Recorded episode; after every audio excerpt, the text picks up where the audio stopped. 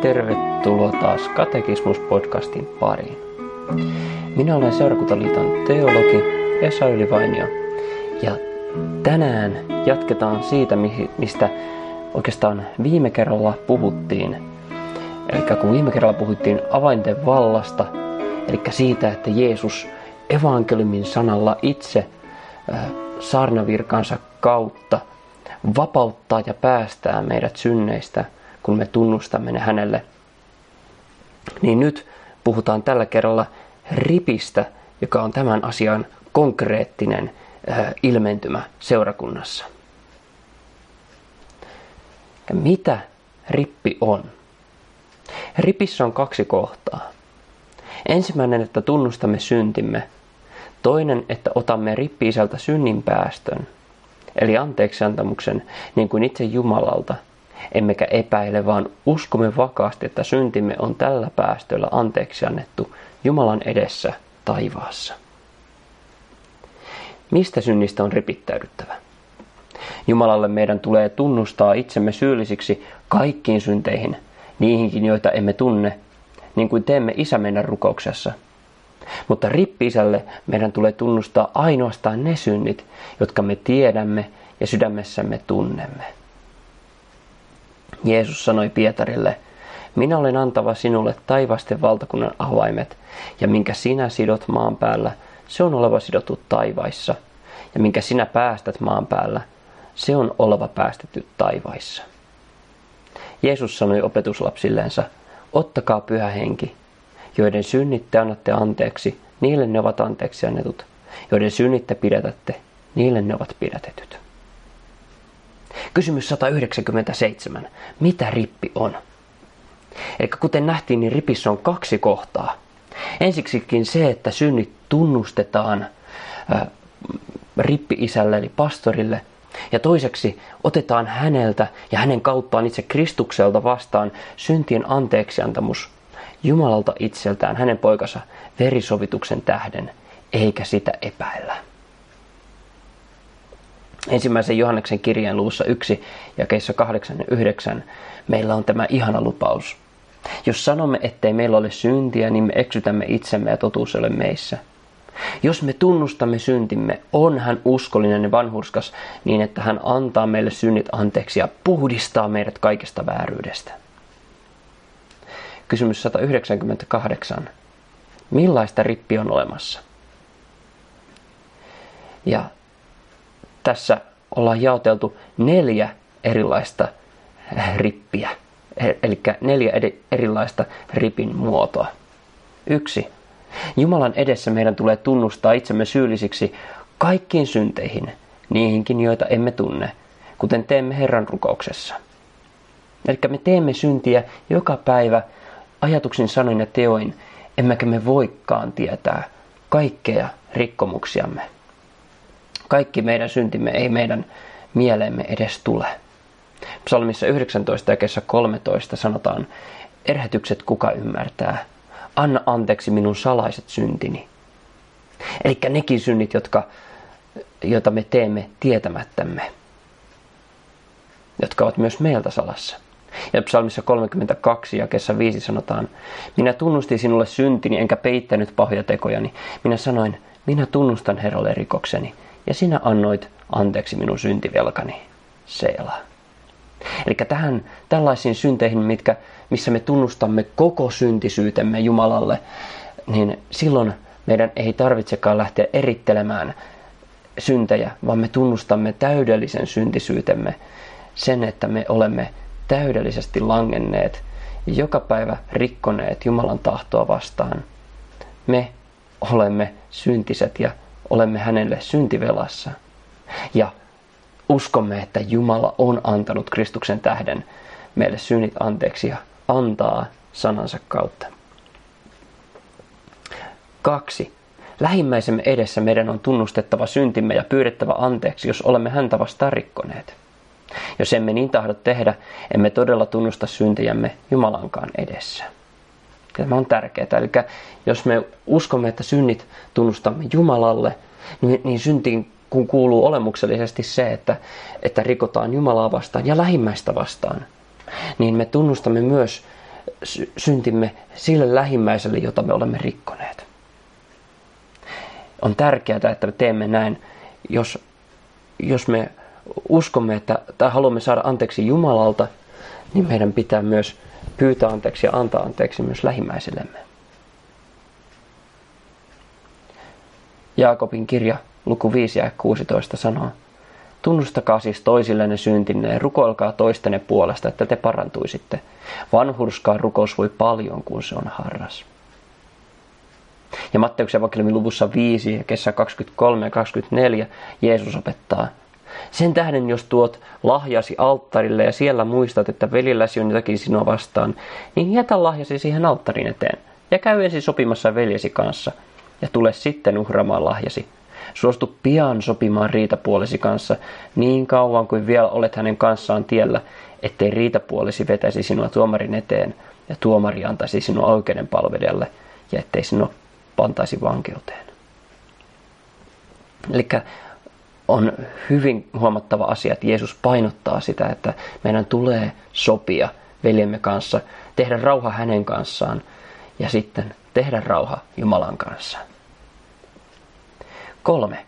Yksityisrippi sielunhoitajan edessä on vapaaehtoinen asia. Siihen ei saa ketään pakottaa, mutta se on kuitenkin seurakunnassa tarjona, koska siinä on julistettu anteeksiantamus, on voimallinen lohdutus synnin raskauttamalle sielulle. Toisessa Samuelin kirjan luvussa 12 ja kesä 13 sanotaan, niin David sanoi Naatanille, minä olen tehnyt syntiä Herraa vastaan. Naatan sanoi Davidille, niin on myös Herra antanut sinun syntisi anteeksi, sinä et kuole. Ja Matteuksen evankeliumin luvun 9 jakessa 2 sanot, kerrotaan, ja katso hänen tykönsä tuotiin halvattu mies, joka makasi vuoteella. Kun Jeesus näki hänen uskonsa, sanoi hän halvatulle, poikani ole turvallisella mielellä, sinun syntisi annetaan sinulle anteeksi. Eli tässä, kun sinua, sinun sydäntäsi painaa jokin erityinen synti, silloin kun sinua vaivaa synti, josta et pääse irti, kun sinua koet, että tietty synti sitoo sinua ja saatana käyttää sitä ja, ja yrittää masentaa sinut ja lyödä sinut maanrakoon, silloin kun äh, se käyttää tätä syntiä vipuvartena ajaksen sinua epätoivoon.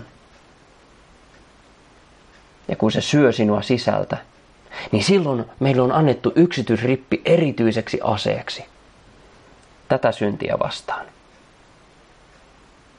Tässä se on suuri aarre. Miten pääset sisälläsi olevasta pimeydestä eroon on ainoastaan niin, että sytytät sinne valon annat valon, Kristuksen valon päästä sinne sisään. Niin kuin Johannes kirjoittaa, jos me vaellamme valossa, niin kuin hän on valossa, meillä on yhteys keskenämme.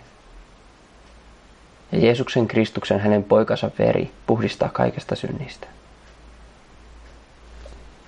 Ja silloin me menemme ja tunnustamme juuri tämän tietyn synnin rippi-isälle, joka on, jolla on velvollisuus pitää salassa – tämä synti. Hän ei, hän ei siitä kerro kenellekään. Se menee ainoastaan Jumalan korviin. Ja Jumalalta todellisesti sinä saatkin Kristukselta itseltään tämän synnin anteeksi. Hän tulee ja päästää sinut synneistäsi, irrottaa sen siteen, joka sinua sitoo, puhdistaa sinut siitä synnistä, joka pyrkii sinua tahraamaan, antaa lohdun opat, omaan tuntoosi ja ajaa pois sen epätoivon, jota saatana yrittää tämän synnin nojalla aiheuttaa. Neljäs ripin muoto on yhteinen rippi, joka tapahtuu silloin, kun osallistumme seurakunnan tilaisuudessa yhteiseen synnin tunnustukseen ja kuulemme sen jälkeen julistetun synnin päästön. Eli yhteinenkin rippi on hyvin tärkeä osa, erityisesti sen, sen tähden, että, että meidän tulee Jumalan palveluksessa tunnustaa syntimme ja uskon anneteksi annetuksi, koska me astumme silloin pyhän Jumalan kasvojen eteen. Ja ainoastaan Kristuksen veren puhdistamina me saamme olla Jumalan edessä ikään kuin va- hänen vanhuskauden vaatteissaan valkaistuina ja nauttia hänen läsnäolostaan, hänen sanastaan, hänen armostaan ja osallistua pyhälle ehtoolliselle. Ja Tämä synnin tunnustaminen ja sen anteeksi saaminen hän on, niin kuin ollaan jo monta kertaa sanottu, kasteen muistamista ja kasteeseen palaamista. Sillä siinä meidät ensimmäisen kerran on konkreettisella tavalla Kristuksen verellä valkaistu. Kysymys 199. Saavatko teeskentelijät, jotka suullaan tunnustavat syntinsä, mutta sydämessään eivät kadu syntinsä anteeksi? Eivät, koska he eivät ota vastaan synnin päästössä julistettua armoa, toisin sanoen he eivät elä uskossa Jeesukseen. Hebrealaiskirjeen luvussa 4 jakessa 2 sanotaan, sillä hyvä sanoma on julistettu meille niin kuin heillekin, mutta heidän kuulemansa sana ei heitä hyödyttänyt, koska se, koska se ei uskossa sulautunut niihin, jotka sen kuulivat. Ja Jesän kirjan luvussa 26 jakeessa 10 Jesaja julistaa, jos Jumalaton saa armon, ei hän opi vanhurskautta. Oikeuden maassa hän tekee vääryyttä eikä näe Herran korkeutta. Ilman katumusta, ilman todellista katumusta evankeliumikin menee hukkaan. Se ruokkii silloin vain synnillistä elämää. Ja sitä, että evankeliumia ja Jumalan armoa, vanha Adam, meidän syntinen luontomme meissä, vaan yrittää hyödyntää synnissä elämiseen. Käyttää sitä ikään kuin oikeutuksena synnissä pysymiseen. Laki, lain tulee kohdata meitä, kauhistaa meitä, syöstä meidät todella kadotukseen ja kuolemaan, jotta me todella tunnustaisimme syntimme ja saisimme vastaan ottaa todella evankeliumin armon, Kristuksen veren, jotta me todella tulisimme vapautetuiksi synneistämme, jotta meillä olisi iankaikkinen elämä armosta, jotta me todella uskoisimme sovituksen sanan, joka meillä Kristuksessa on.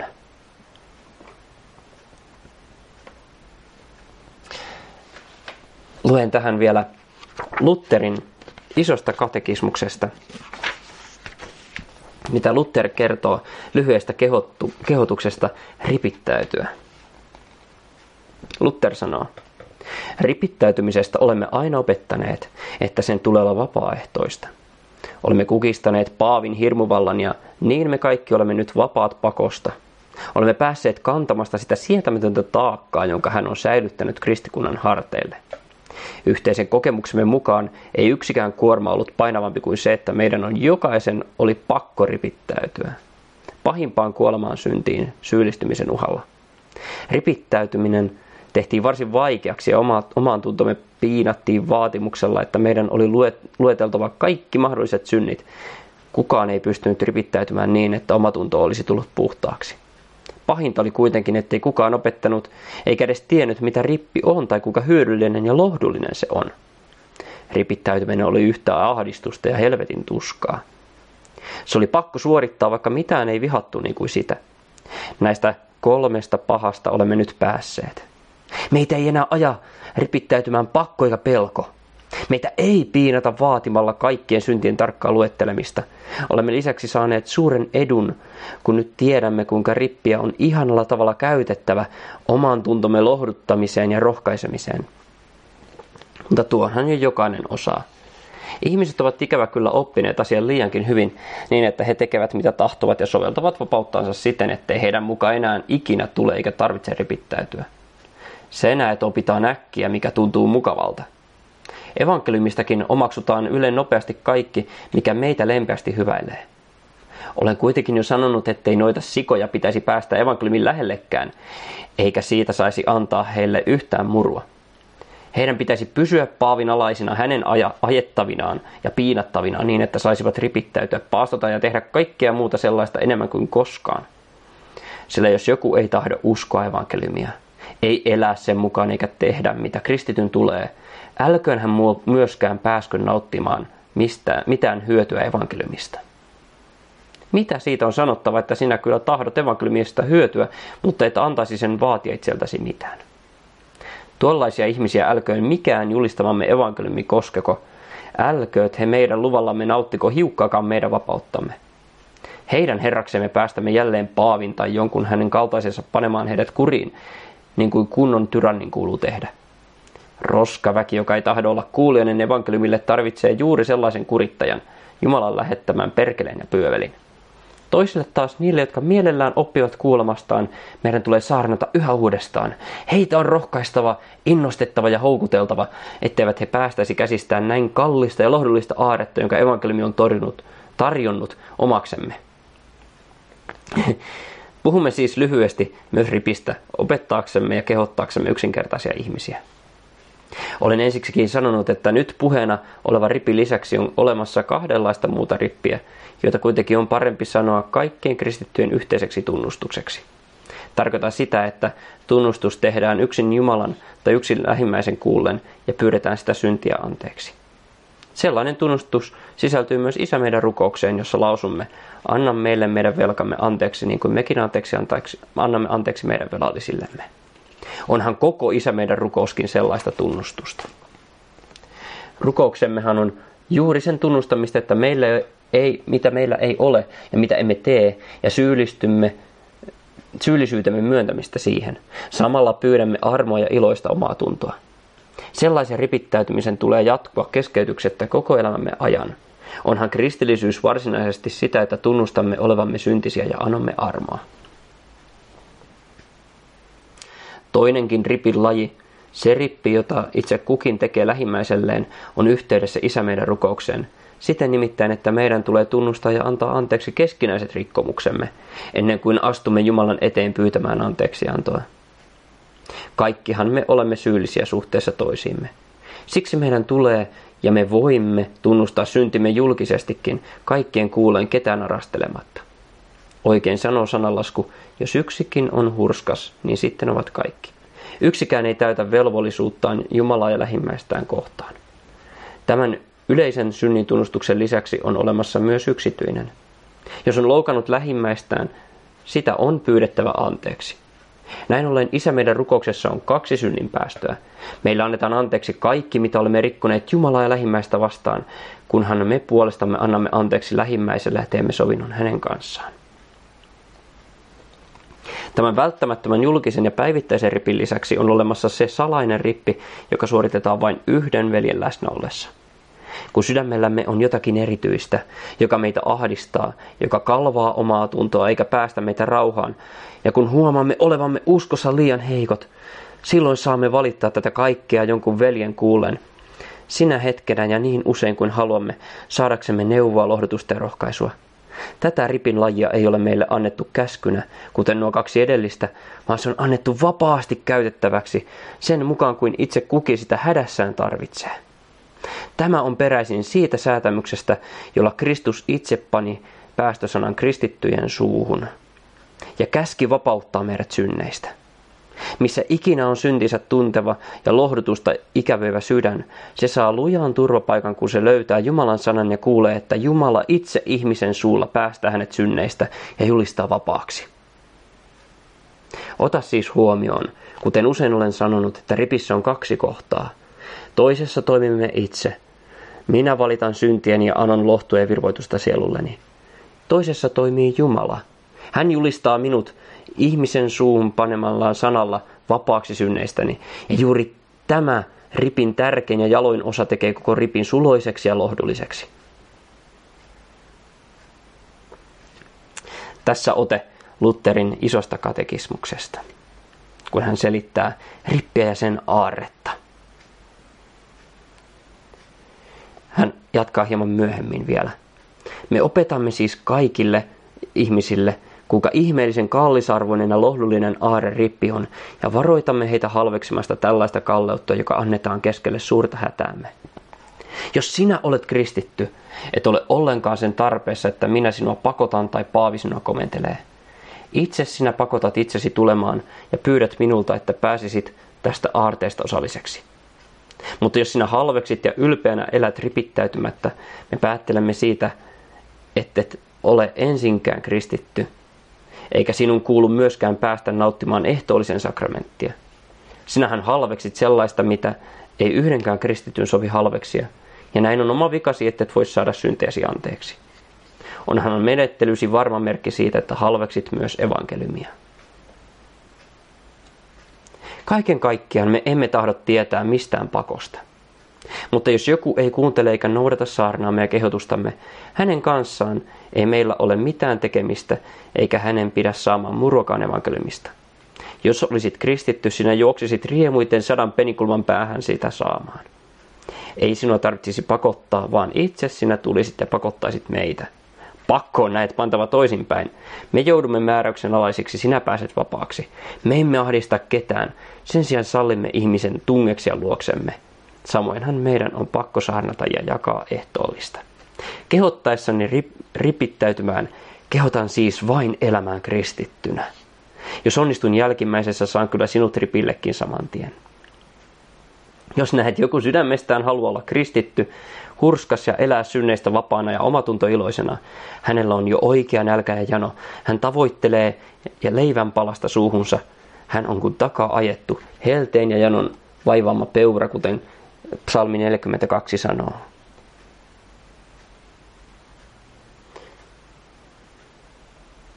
Me kohotamme kätemme ylistääksemme ja kiittääksemme Jumalaa siitä, että olemme päässeet tähän ymmärrykseen ja armoon.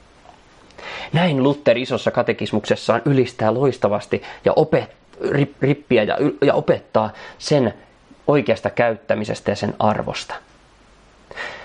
Kehotan ja rohkaisen sinuakin käyttämään tätä aarretta, joka on uskottu seurakunnan käyttöön jokaiselle kristitylle.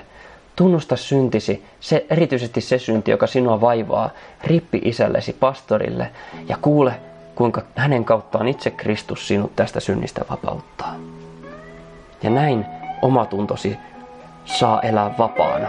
Kristus antaa sinulle sen vapauden, jonka hän voi tarjota. Ja sen rauhan, jonka hän voi tarjota. Herra, sinun kanssasi.